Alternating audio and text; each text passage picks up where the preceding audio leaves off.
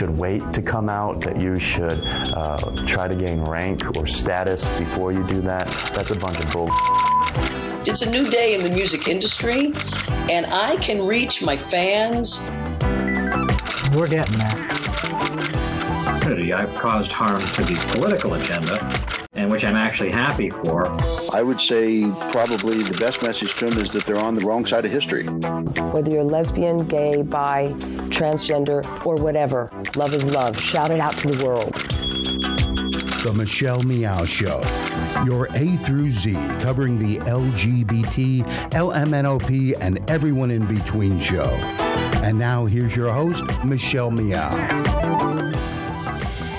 Welcome, welcome. Thank you so much for joining us here on this Wednesday. I'm Michelle Meow, your host, and our producer Fong is still here. That's good. After a few days on the job, still uh, you're still here, Fong. Yes, I'm still here. Glad Thank you. here. Thank you. I am so so grateful for you.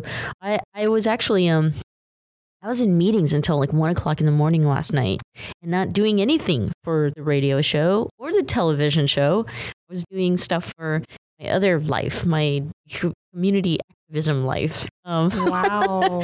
so when you sent me, you know, emails uh, late at night saying that we had some interviews this morning, I was very, very, very grateful and thank you and thankful for you. You're welcome. I'm glad uh, things worked out. So you know who else might be glad, or maybe not? I don't know. Uh, Kim Davis. Right? We've been following Kim Davis, of course, like everyone else has uh, in uh, Rowan County. The Rowan County clerk has refused marriage licenses to everyone in protest of uh, her religious right, if you will. And I'm going to put that in air quotes. But she's been freed from jail um, now and uh, may return to work under the condition or understanding that she needs to resume or, or give actually give marriage licenses and do her job otherwise she can be jailed again. But um, this is actually pretty dangerous and i'll tell you why because mm-hmm. I, I feel that uh, the, you know those um, who, who, absolutely oppose uh, you know gay rights lgbt rights and the rights of all americans here in this country will use her as the next like you know joan of arc for christian rights or something. It's a slippery slope yeah, it can happen.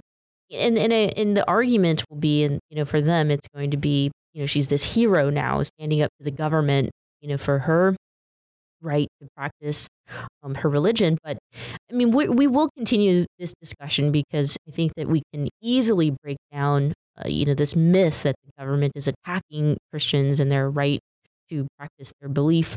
That's not the case in this situation at all. And and Kim Davis you know, absolutely broke the law and mm-hmm. discriminated against a group uh, of people here in this country, and and while you know making eighty thousand dollars a year, oh, and there's people who make incredibly less. Anyway, we'll talk about that at a later time. Our next guest, I'm really excited to introduce him. Uh, he obviously he's a he's a man that a lot of people look up to, um, and uh, many many people you know visit the site as well. Uh, he's the editor of Huffington Post Gay Voices.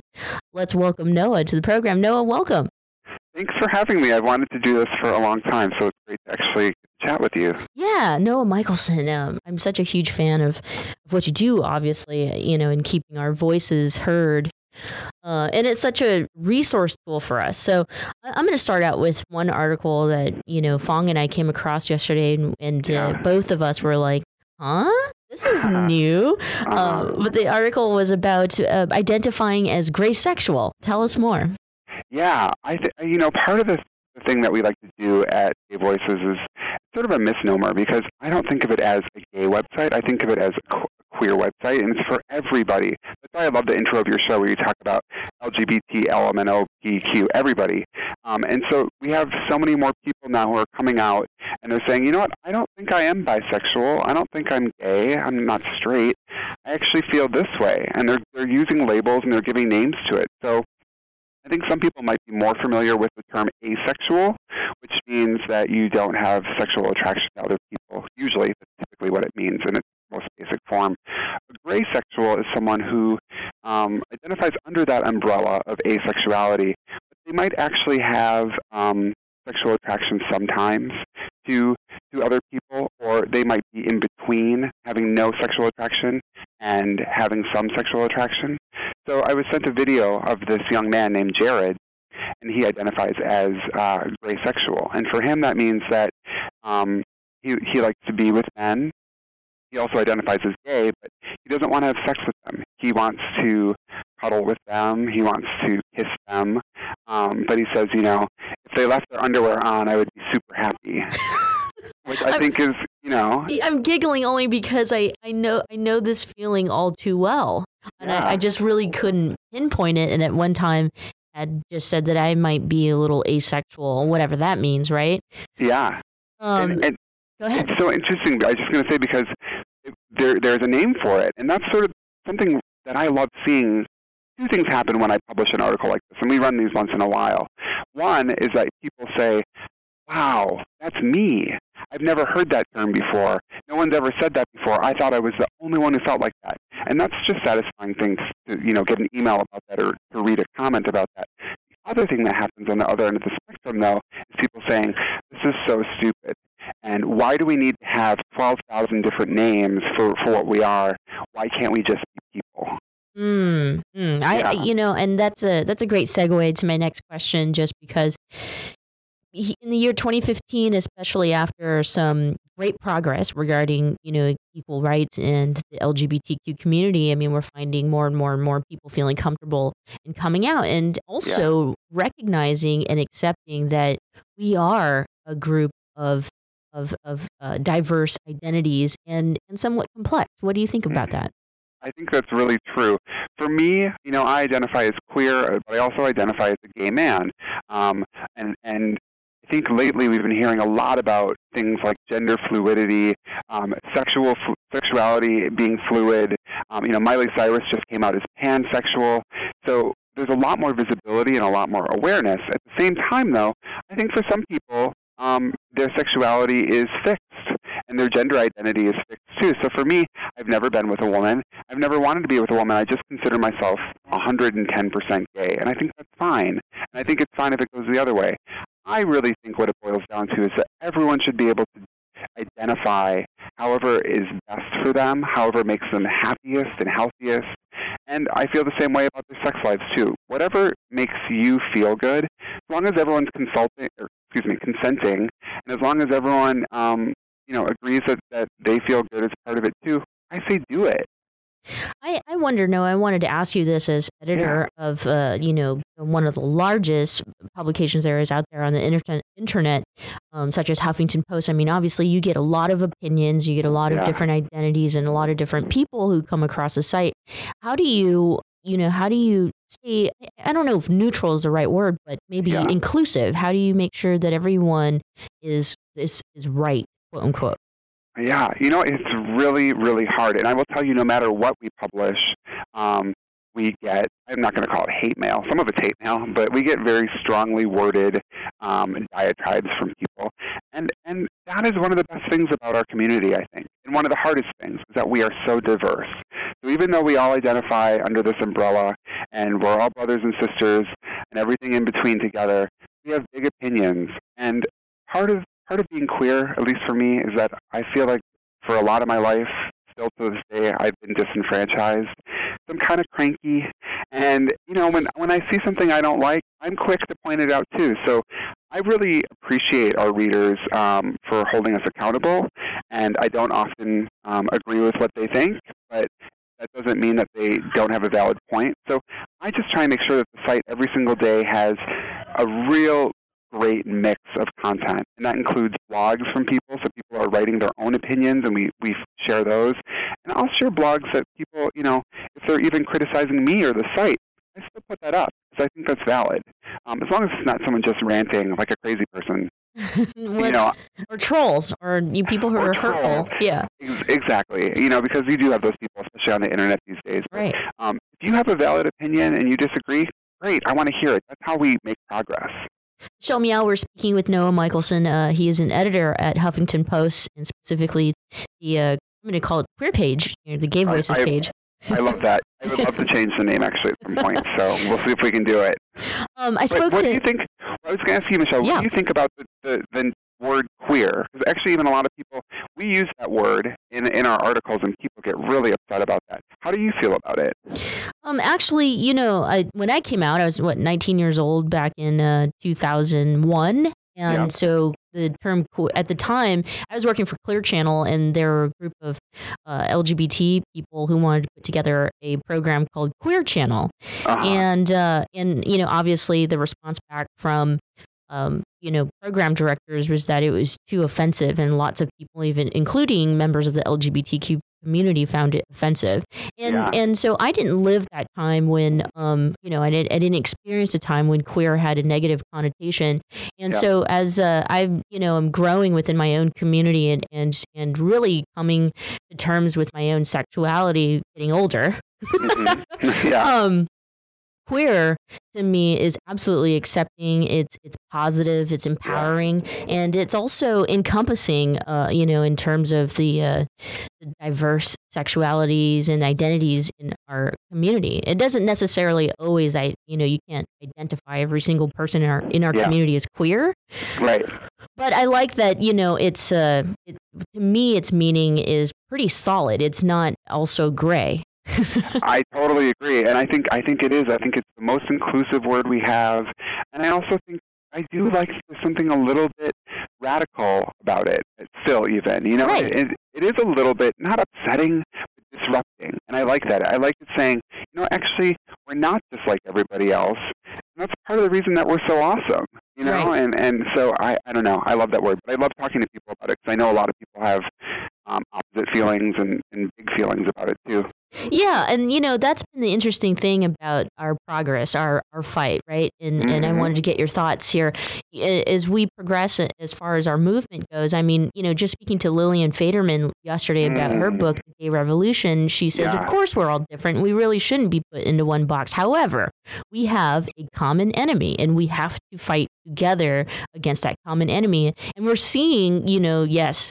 We're still fighting that common enemy, and so I, you know, I wanted to get, I wanted to get your thoughts about um, how the media plays into the dialogue we need to have that is inclusive when we are fighting against this common enemy. I, I think that's so important. I think even you, you know you guys were talking earlier about Kim Davis, and I think you know I think people thought back in uh, earlier in the summer that Supreme Court rules on marriage equality were done. No, we're not done. We still have a lot left to do, um, and so you know I am a journalist. That is what I do. Um, I think when you think of a journalist, you think of someone who is neutral or um, objective, and for the most part, that is true.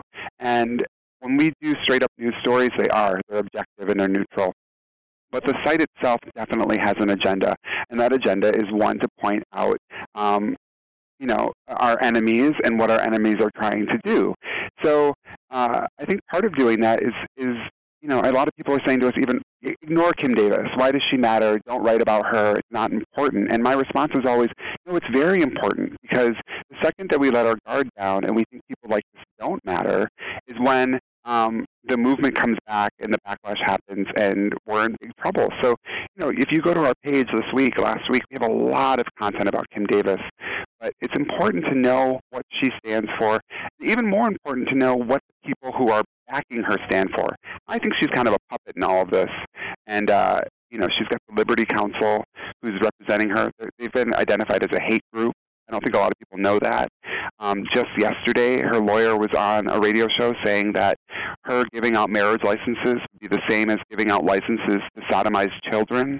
Ugh. And, you know, so those are the kind of stories that I think are important for people to hear because I don't think she's swaying people's minds. I don't think she's the right poster girl for that movement. But at the same time, if people aren't aren't paying attention, they don't know. It's easy for them to fall under that spell and to think, ah, maybe she has a point. She doesn't have a point. She's wrong, and the people who are helping her um, are really hateful. So I, I think it's important to, to be objective, but also to, to really come out there and, and say these things are wrong, and we don't stand for them anymore. Do you do you have any fear at all that there will be you know a ton of Kim Davis, uh, Kim Davis is you know popping up out of the entire country? I you know, I do sort of in in my nightmares, I guess. I think in reality, and I hope I'm right, Michelle, but I think that she's just too far to the right. I think she doesn't have the optics that people want to be associated with her. Um, I think the people who are supporting her are kind of bottom feeders. And I think when people see video clips of her, you know, when she was in the clerk's office and those two men were trying to get her license, and she said, um, I can't give you one. And they said, under whose authority? And she said, under God's authority. You know, it was like something out of a horror movie almost. Mm-hmm. And I don't think that most Americans, gay or straight, religious or not religious, can relate to her. So I do worry about a backlash, but I don't think it's going to come from someone that far to the right. I don't. I think we've moved too far past that. I hope we have. What do you think? I, I'm right with you. I really do. I have faith in a lot of uh, you know Americans, um, and you know especially those of us who are uh, you know I don't want to get all ages, but you know who are who are who are actively living you know in this time and, and how much progress this country has made. And so I, I yeah. I'm with you. I'm with you.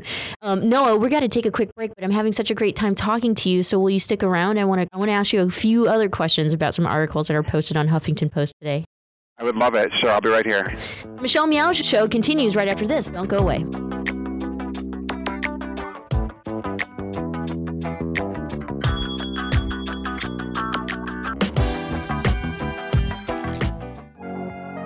Thanks for listening to the Progressive Voices Network, streaming the best in progressive talk 24 7.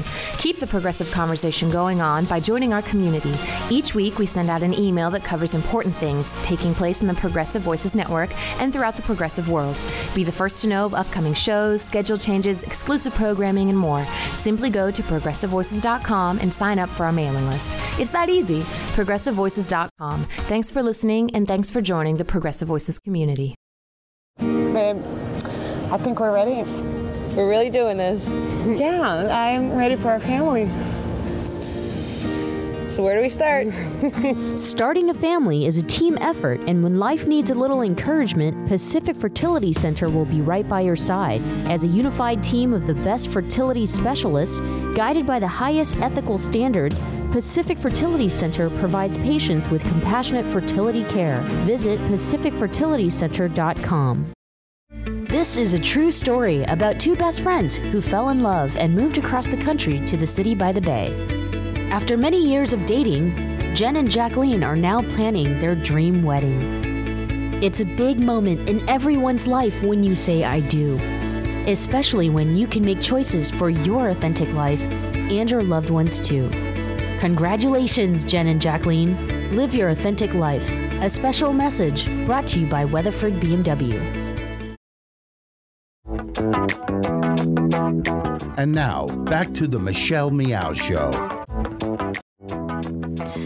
Welcome back. Thanks so much for joining us. I'm Michelle Meow, your host, and our guest today is Noah Michelson. He is the editor at large at uh, Huffington Post, Gay Voices, and he's also just someone I look up to so much. Every time I, I go to Huffington Gay Voices, I'm so thankful that there's this page here, um, which didn't always exist, right, Noah? It did not. Actually, our anniversary comes up at the beginning of October. We'll be four years old. And when we started it, there was no other mainstream um, website that had an entire page or channel dedicated just to queer issues. So it was pretty awesome. But like we were just talking about, how much change we've seen happen even in the last four years. I think four years ago, at least I didn't think we would have marriage equality across the entire country already. So a lot has happened in four years. Yeah, it has, and and um, and it seems like it's top of mind in terms of issues that affect our community, or even just identity. You know, we're seeing yeah. even pop stars take a, a, a, weigh in on this. You mentioned Miley Cyrus, who came out yeah. as pansexual. Um, obviously, Caitlyn Jenner came out, you know, this year, yeah. which still continues to have a huge impact on uh, you know people and also the media. Uh, and you know, you guys have been covering Caitlyn for a while, and you you even wrote in a, an entire article about Caitlyn coming out. Yeah, um, you know, we took a stand. I had heard, we had all heard, I think, the gossip that Caitlyn would be coming out at some point. And this was this has been going on for a couple of years. And when this started to happen, it really started to intensify at the beginning of this year. Um, and I told everyone in the newsroom that we weren't going to cover it. Uh, we were not going to do any of the speculation, any of the rumors, even when they had, you know, confirmed sources saying she was going to come out.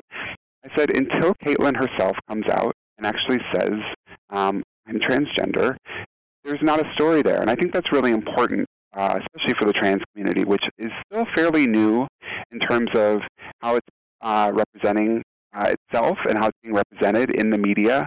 And so I think we need to be especially careful that um, we're really giving them the credit they deserve. We're giving them the right kind of visibility. And I felt really proud about the way that we handled that coverage. And I'm also really pleased with the way that Caitlyn's been ha- handling herself. You know, I don't know how you feel about her politics. But I think I, would, I would love to see her evolve on, you know. Um, but in terms of, I was really worried when uh, she said she was going to come out and she was going to do this docu-series on E. And she got media training. She surrounded herself with some really smart trans women. And I think, aside from her crappy politics, um, I couldn't be happier with how it played out. What did you think?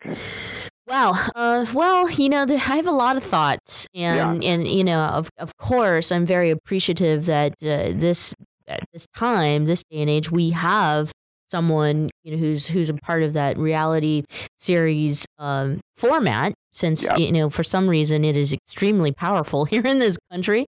Seems Totally. to have a, an, an incredible effect on you know, of course, the younger viewers, but also women. And so I think I think that's important to have exposure, and it's it's part of the dialogue about transgender lives. Um, it's hard, you know, because the the politics part in Caitlyn Uh-huh. Jenner's you know politics and stuff, and so it's like some of us have been fighting against these uh, the these values or these conservative ideologies for so long that it's hard when when that's coming out of your uh, community. And again, it goes back to this whole thing where you know there was once upon a time where we seemed all uh, organized and in in unison, and here we are in 2015. Although we've gained so much momentum, we're recognizing that we're really different people, and that's okay. Yeah, definitely. I mean, even I don't know if you saw the interview that Caitlyn just did with Ellen DeGeneres. Yeah. And they talked about marriage equality, and it seems like um, Caitlyn definitely was not for marriage equality before, and now she seems to be, you know, saying whatever makes people happy. But there's, there seems to still be some kind of um, she's not quite there. And Ellen was actually on Howard Stern the other day talking about that, and she was talking about how she's confused about why how Caitlyn can be part of this community um, that's so misunderstood, and how Caitlyn couldn't understand why marriage equality was obviously the right thing to do. So so many moving pieces, um, and I think one thing to remember is that the transgender community, like the queer community, is very diverse. And Caitlyn can't represent all trans people. She can only represent herself. And we have to hold her accountable, too. You know, she comes from a very wealthy background. She's white. Um, she has a lot of privileges that other trans women don't have, especially, you know, poor trans women of color. Um, so I think I think it's okay to celebrate what Caitlyn has done for us, Mhm. um, while still holding her accountable at the same time. Oh, I love it. I love it. And just you're just an incredible man. That's why you're there.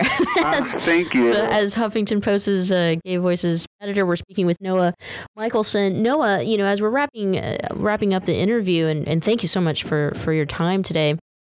I um I wanted to expand on that and and talk about Stonewall the movie, which Yeah. is directed by Roland Emmerich and coming out actually this month later later this month September 25th. And so there's been a lot of dialogue around that uh, film and Yeah. accusations that you know it, it has omitted or deleted certain people from the Stonewall movement. Uh, what are your Right. thoughts? I have a couple thoughts. Um, I saw the trailer, and I think I sort of gasped, like a lot of other people, and thought, "Oh, this is not good. This is not. This is not our history." Um, and then I took a step back, and I thought, "I haven't seen the film. I don't know exactly what, what transpires during the film. So that's where I'm at right now. I need to see the film before I can really go off on it. If the film is as problematic as the trailer is, then I think, yeah, I think that needs to be addressed. Um, I think for so long, white, gay, cis men are the ones who've, um, you know, led our movement, have written down the history of our movement. And also, it's really hard to pinpoint exactly what did happen at Stonewall. I mean, you talk to different people. We had an article where we talked to some different Stonewall um, veterans, and even they, you know, one person I think said that it was 90% gay white men who were there, and someone else said, no, that's not true at all. And so, um, because we are not, we weren't a protected class, and we still aren't to some degree, and because history is slippery, um, we don't even have the truth about our history in a lot of in a lot of places. So, um, I think regardless, I think when we are telling our stories, we need to be really cognizant of who is being involved, whose face is there, whose story is there.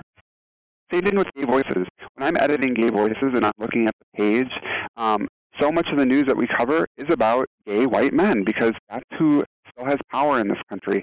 I'd like to see that change. So I'm dedicated to making sure we have stories about people who are gray sexual, you know, and people who are trans, and people who are bi, and and parts of the community that don't get the top billing and that don't get to tell their stories, because I think that's really important. And if we don't look out for each other, and if we aren't raising each other up, who no one else is going to do it, because the non-queer people don't care about us, and we have to look out for each other. Oh my gosh, you are like singing to my heart right now.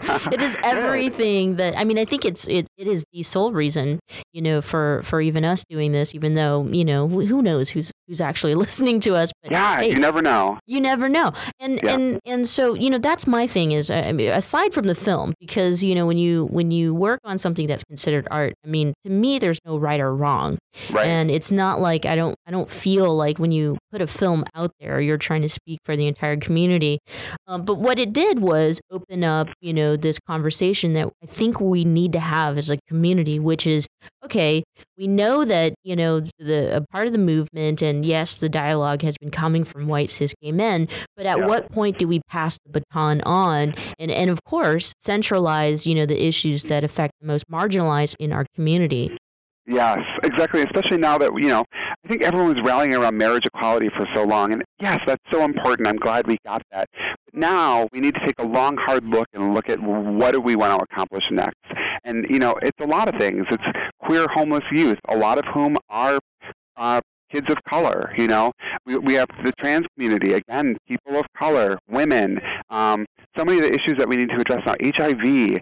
Uh, they're just it's not marriage equality wasn't the end. And I, th- I, I just want to remind people of that is that we've got a lot left to fight for, and also that marriage equality isn't what defined us as a community either. You know, I'm st- I'm still going to be queer even after we get all the rights we've been fighting for. Um, there's still going to be a culture there, and I, and I want everyone to be part of that culture. Uh, Noah, last question for you before Yeah. we let you go. So you just mentioned that Huffington Post Gay Voices will celebrate, you know, four years. Um, Yeah. What do you think the next four years will look like, especially for queer media? That's such a great question. And I think, number one, we don't know. Um, I think a lot of people are scared that queer media is going to evaporate because as we do get folded more into the mainstream, they think there's less need for it. Uh, I think that's really not true. I think for Kim Davis and all the other reasons, we still have a lot left to do. And, and also, I think we have a vibrant and amazing uh, culture in and of itself that I want to keep celebrating. Um, so I'm hoping the next four years that I can really concentrate on some of those issues that we were just talking about and, and really just trying to tell more people's stories. I think even um, as we get more rights and even as we get more folded into the mainstream, hearing people talk about their lives, whether it's their sex lives, whether it's their emotional lives, whether it's what they're doing at work, um, those are the stories that people want to hear about. Those are the stories that people want to read. And I just hope that I can continue to have a platform for them to come and tell their stories. Noah, thank you so much for joining us here on the program and taking time out. And thank you so much for all that you do. My pleasure, and the same back to you. I feel like we are kindred souls. we super are. I, I'll talk to you soon. And of course, please come back on the show anytime. Thank you. Take care. Noah Michelson, everyone, he's the editor at Huffington Post Gay Voices. So get your daily dose, daily dose of LGBTQ queer news at Huffington Post Gay Voices. The Michelle Meow Show continues right after this. Don't go away.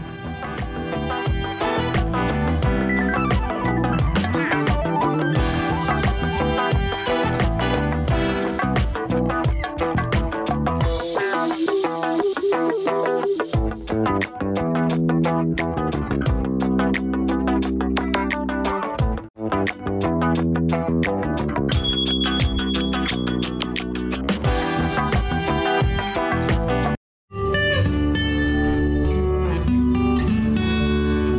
Heklina. I've been doing drag here in San Francisco for almost 20 years, and uh, over the past couple months, I just opened up my club Oasis. It's been going really well. People really seem to appreciate the space.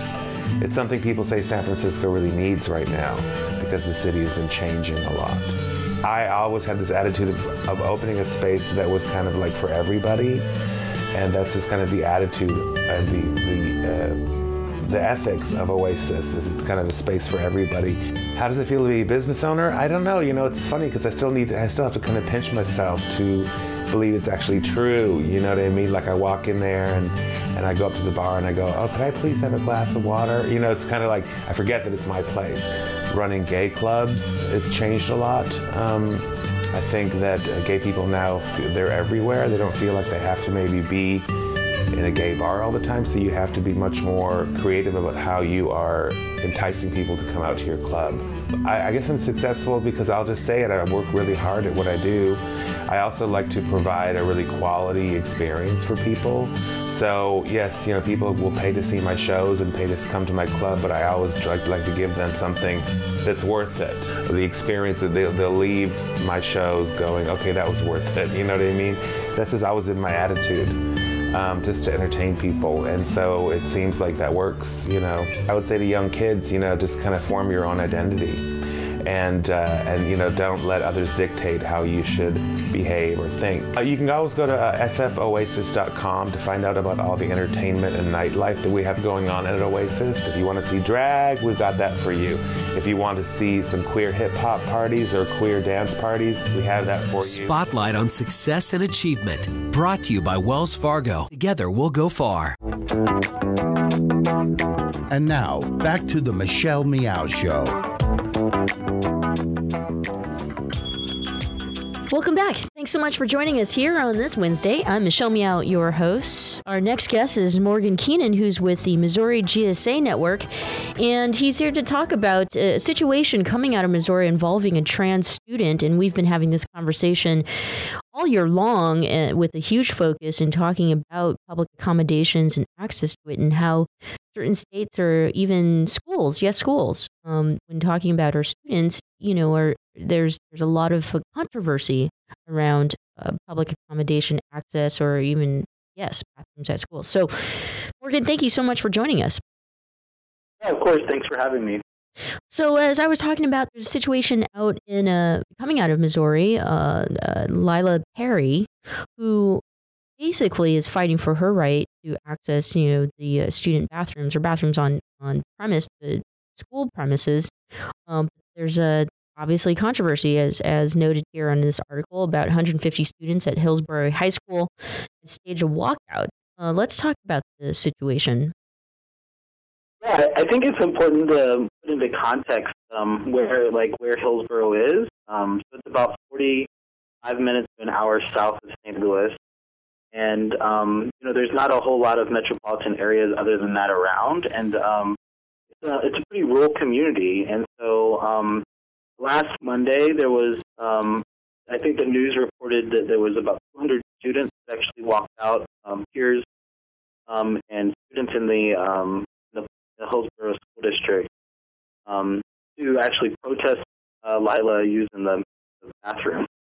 So um, we had a we had a rally on Friday to support Lila, to lift her up and to support. And um, you know, started off with a joke that said, you know, uh, so girl walks into the bathroom and then national media shows up. So mm-hmm. that's kind of how it happened. yeah. Um, yeah, no, you know, it's interesting because yesterday we did an interview with Kevin Jennings, you know, who has done a whole lot of work with educators and also GSA Network and GLSEN, one of the founders of GLSEN, uh, GLSEN actually.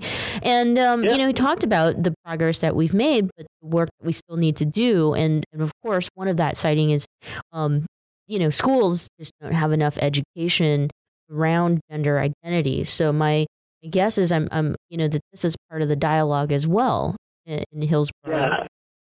yeah, definitely. I would say, and I would concur with Kevin for sure, that there's just lack of, um, of education um, in a lot of our public schools. Not only that, um, how are they using the, the information that they have to then educate their students? So a lot of this is tied into sex ed curriculum uh, or sexual education curriculum that is not inclusive in most of the country. Um, in a, a similar district across the uh, way, you know, we've got students in GSAs um, uniting and fighting to have better inclusive sex ed. And in Missouri, at least, people teach abstinence only as, as a way of contraception. It's really, um, it's really antiquated, and so um, yeah, there's a lot of work to do, and there's a lot of work to be done around schools, and um, I would say that that's one of the biggest takeaways that I hope people, you know, get is that, you know, even though um, there are there are places and, and uh, institutions that have come a long way, we still have a long way to go when it comes to public education.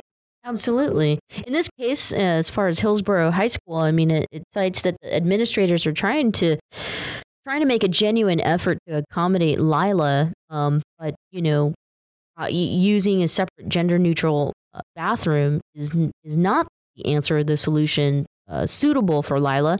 And so I'm wondering, I'm wondering if you know if it's if it's something that uh, we can educate students on. I, I, mean, 150 students. I feel like there can be a class or something else that the administrators can do for people to really understand understand this. Yeah, I, I think that some of so yeah, you're right. The the school district itself and also like administration of the school, you know, like hasn't like been you know fighting uh, too hard. I think there has been you know some uh, misunderstanding about like what exactly it is what we call gender neutral bathrooms. We mean all of them, right? We don't necessarily mean just segregate us out and have us go into the other bathroom, right?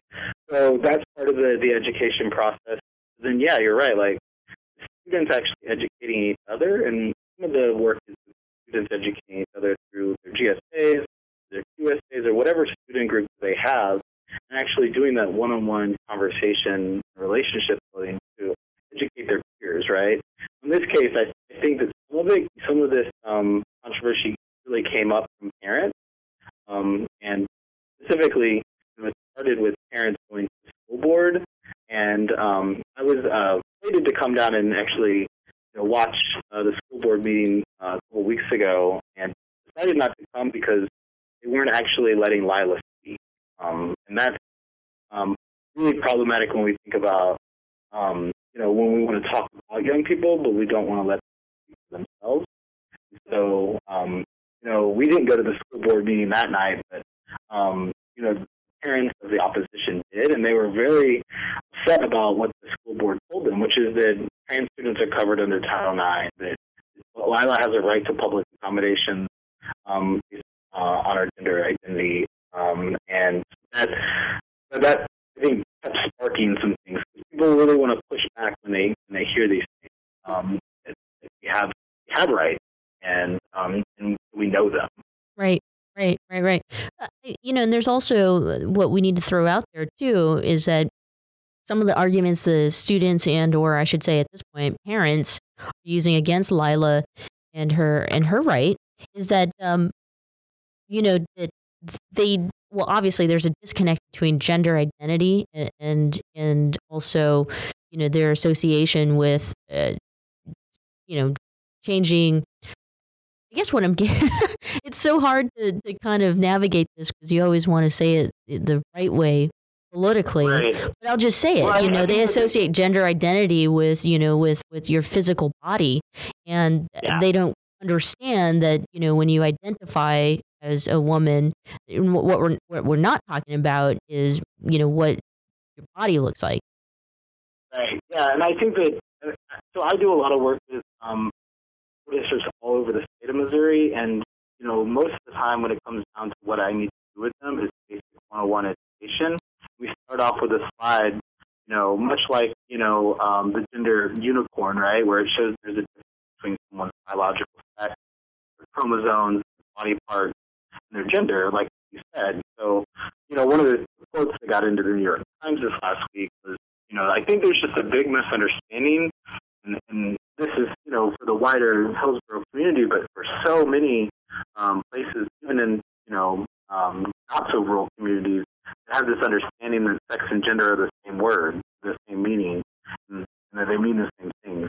They've been pushed together and conflated so long, we don't know how to separate them. We don't know what to do when we talk about someone's gender um, versus their sex, right? So yeah, a lot of times people want to have these conversations about, um, you know, um, some people's genitals, and I just would say like those conversations are really harmful in general, and um, not not actually helpful, and, and doesn't actually help the students feel more comfortable. It actually probably makes people less comfortable because it would make me feel uncomfortable. Um, and we're, we're also talking about like a closed school system, right? Like not a very big community. And so when these conversations are happening, they're happening with people who you've grown up with your whole life. Mhm. And so um, that is a big part of when we think about education and talking with people. We can only move them so far. So um, and they have to want to learn too. So there's um, there's definitely a need for um, more than basic um, understanding to be conveyed within within the LGBT movement, the outside community movement. Also internally, I would say that our movement as an LGBT movement has also shown that we all don't understand the difference between sex and gender. Mhm. Um, we kind of started backwards in the fact that we started with talking about who we love and who we are. And um, that's, I mean, if we start to understand who we are as people, then we can talk about who we love and how that's important, you know. But, um, so yeah, I just think it's really important to do that basic level of understanding. And we're seeing it over and over again. You know, I'm talking to a space. Can't start to talk about, you know, how to empower young people if they don't even understand these basic things around sex and gender, you know. And most of the time I can get through it pretty quickly. A lot of times um, there's lots of questions and people have questions about definitions. And even if you pointed out, you know, there's this desire or need to just like, do it right or well. And sometimes I think instead of doing it right or well, we have to be willing to be brave and sort of make uh, and make mistakes and be willing to be invited into like doing it better. So Yeah. saying like, oh, I'm not going to do this. I'm not going to do this right. You know what? Probably not. We've been like socialized in a certain way, and we're probably not going to do it right. So we gotta like trust. Yeah, and my, you know, last question for you, Morgan. I think we should definitely address, you know, this myth here that a lot of parents um, will use uh, when they're they're against the idea of trans students using the restroom they identify with, and that is this myth that um, you know students will be bullied or harassed uh, on a level in which it's like we've done the research. I mean, the tr- transgender students are facing a much higher rate of bullying and harassment than their cisgender peers. Correct? Yeah, I would definitely agree with that, and I would also say that you gotta like see that this is a pattern of blaming. So, like, it's it's not gonna help anybody to sort of get into an argument of like who's harassed or bullied more, or whatever. really, it doesn't really matter um, because that's all based on like fear and fear of being bullied. Um, but then we're not going to blame somebody for being the target of harassment. Um, and that's sort of when I see that conversation going on, they're like, "Oh, what happens when my, you know, when a trans student gets bullied, and then you want to cry wolf or whatever?" I think that we need to talk to the person who's sort of doing it, not necessarily the person who's being victimized by it.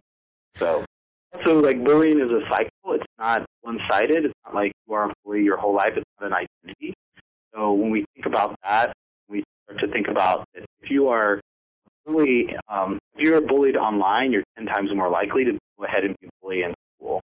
So like there's a cycle of bullying that is not just like identity. So um, people's identities are much more fixed um, than um, sort of like um, action. So Mhm. I don't. I, I, I've done something in my life. I know that has bullied another person. Right? Mhm. That's an action that I've done versus like an identity that I hold. My last question for you, Morgan, is you know, you're with the Missouri GSA network or the Gay Straight Alliance Mhm. network. And so a lot of us have hope for our young ones, our youths. You know, they're supposed to be Yeah. our future. And so I, you know, in hearing this and that there are students actually involved and, and um, know for a fact that it's driven, you know, by adults who are giving them these ideas, you know, I, tell me that, you know, that, that it's true that, uh, that young people, you know, can, we can work on this and that we'll, we'll get to a better place. Yeah, I mean, our network is fairly new in Missouri. Like, um, I know that in the country, they've had GSAs pop up all over the country, right? And they've in different levels. Missouri GSA network is only three years old, so we actually are very youth driven. half of our board is made up of people under the age of 18. We have a staff person who's 18 and in high school still. Um, so a lot of our, our work is actually youth driven or youth um, run even. Um, and so I would say that the majority of our work, at least here in Missouri, has to be because that's where the um, folks that are marginalized these identities are, right? Um, but yeah, I think that they're going to be in the center of educating others. They're going to be in the center of educating us as adults. They're going to teach us how to get rid of some of our adultism because we all have it as adults. We're going to figure out how to move forward going to be better tell us and educate us on how to do this better.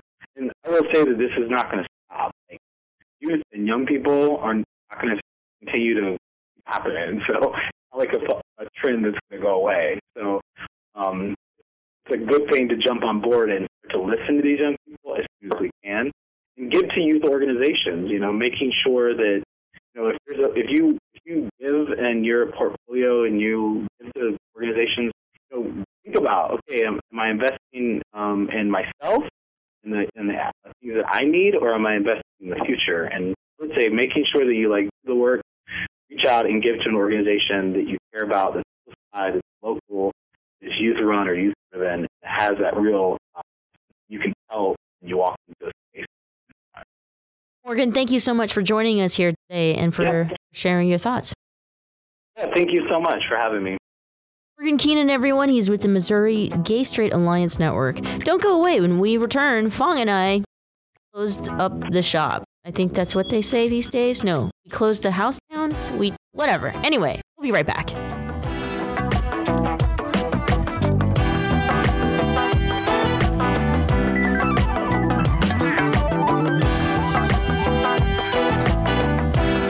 For listening to the Progressive Voices Network, streaming the best in progressive talk 24 7. Keep the progressive conversation going on on Facebook. Like us at facebook.com forward slash progressive voices. On the Progressive Voices Facebook page, we update the stories that our hosts like Thom Hartmann, Stephanie Miller, Bill Press, and Leslie Marshall will be talking about during their shows. And we share great news, commentaries, opinion pieces, and videos from all over the progressive world. Always progressive, always on. Be part of the progressive conversation. Like us at facebook.com forward slash progressive voices. The Commonwealth Club is a unique organization that brings together people from a variety of backgrounds to explore important issues as a community. Sooner or later, everyone worth hearing comes to our stage. From Marga Gomez to Richard Chamberlain, from James Hormel to Kate Kendall, leading thinkers, activists, politicians, and artists have come to the Commonwealth Club of California. Ted Olson and David Boies came here to discuss their winning legal strategy for same sex marriage. Jason Collins talked about gay athletes. The Sisters of Perpetual Indulgence discussed activism and good works. Actor and director Rob Reiner explained how he got Hollywood behind same sex marriage. Barney Frank described what it's like to be gay at the highest levels of Washington. From healthcare reform to transgender rights, from immigration to gay owned businesses, it's all at the Commonwealth Club. And that's still just a portion of the 450 programs we present every single year, with new programming nearly every single day. Be a part of the conversation. Learn more at commonwealthclub.org, download our free app in iTunes, and join us in person the next time you're in San Francisco. The Commonwealth Club of California puts you face to face with today's thought leaders.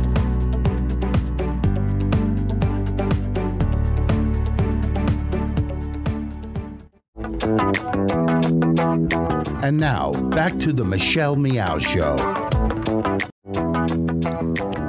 Welcome back. Thank you so much for joining us here on this Wednesday, this hump day. Fong, I think, you know, we've had uh, we've had some great shows and and thank you for all your hard work. Welcome. It's pleasant so far. I mean, Noah Michelson again, like I'm I, I truly mean it.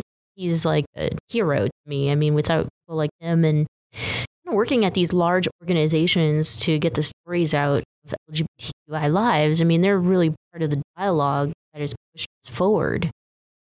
Definitely, I agree. And it takes more than just one person to ripple the effect. You know?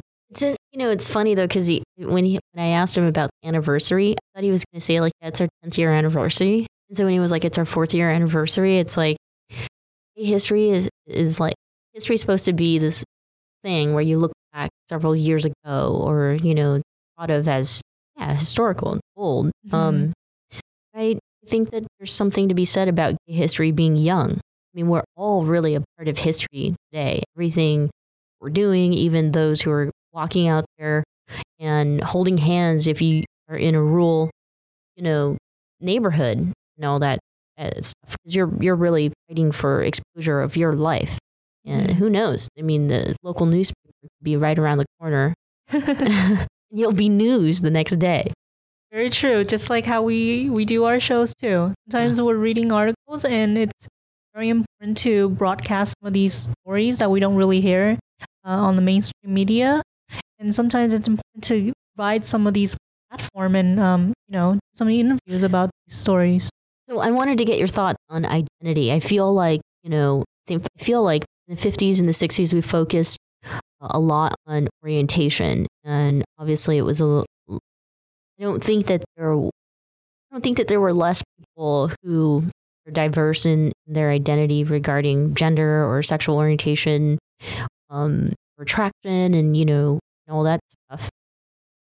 Just think that there was the revolution, the fight Mhm. for for even gay and lesbian to exist. Mm. And now here we are in 2015, and we're talking about people who are pansexual, bisexual, asexual, gay sexual, gray sexual. I said gay sexual, gray sexual.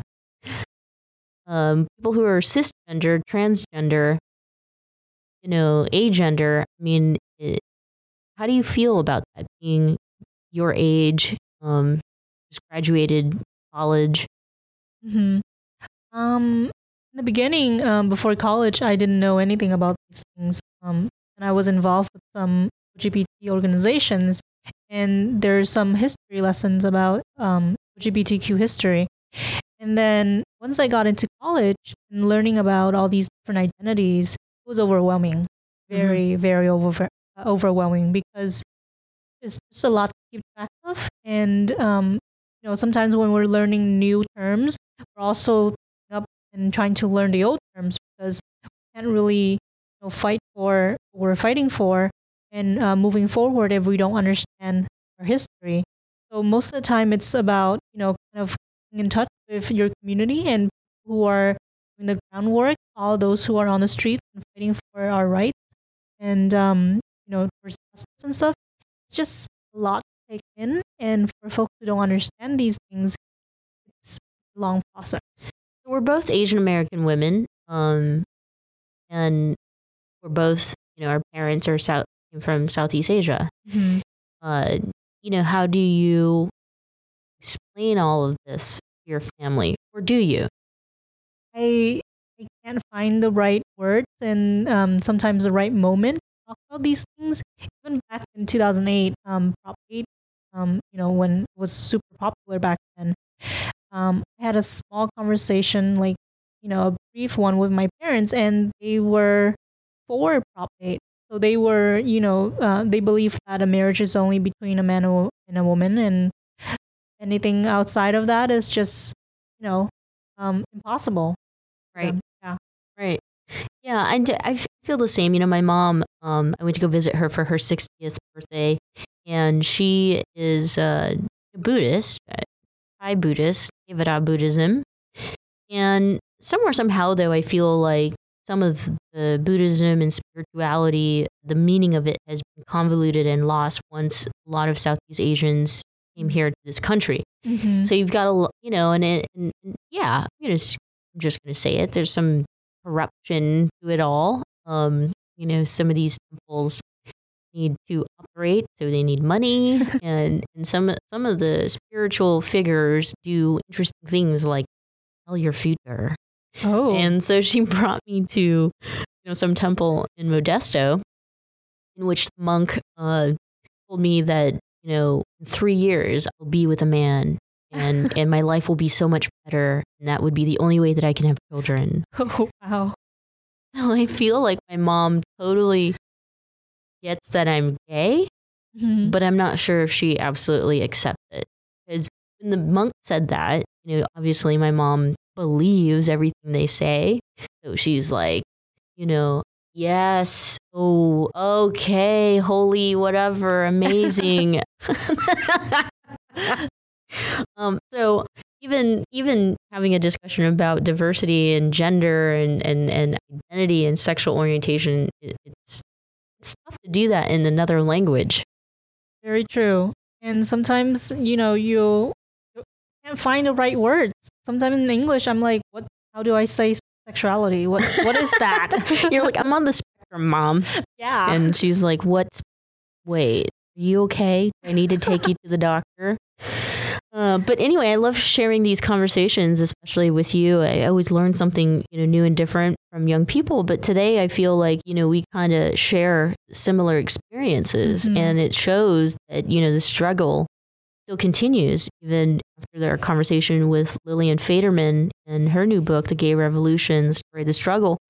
We're still struggling, and history is being written today. Mhm. It will be tomorrow.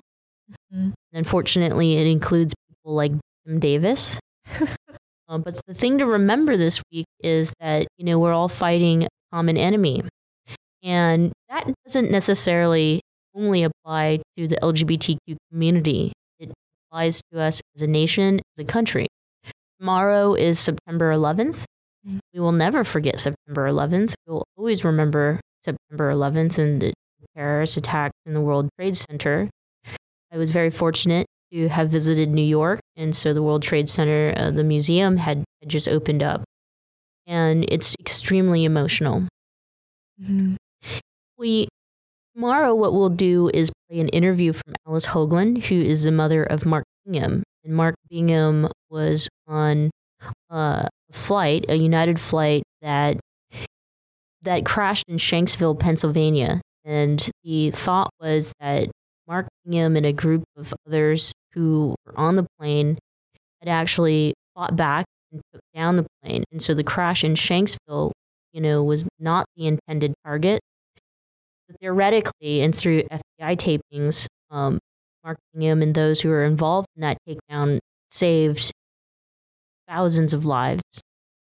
Because it, you know, crash affected those who were on that flight. And uh, I have nothing but every belief that those Americans sacrificed their lives for those of us who are here today wouldn't have been. And we saw unity in, in during that time, and we fought for these you know years. We had this idea of fighting a common enemy, and I think at the end of the day, the common enemy is hate. Mm. We need need to f- continue fighting that. Yeah. know? Yeah, definitely. I think that that sums up the show. So make sure, sure you tune in tomorrow, 4 o'clock Pacific Standard Time for our 9 11 special with Alice Hoagland, mother of Mark Bingham, who's, who's gay. By the way, I forgot to mention that. And so make sure you tune in. For everything else, you can head to michellemeow.com. Thanks for joining us.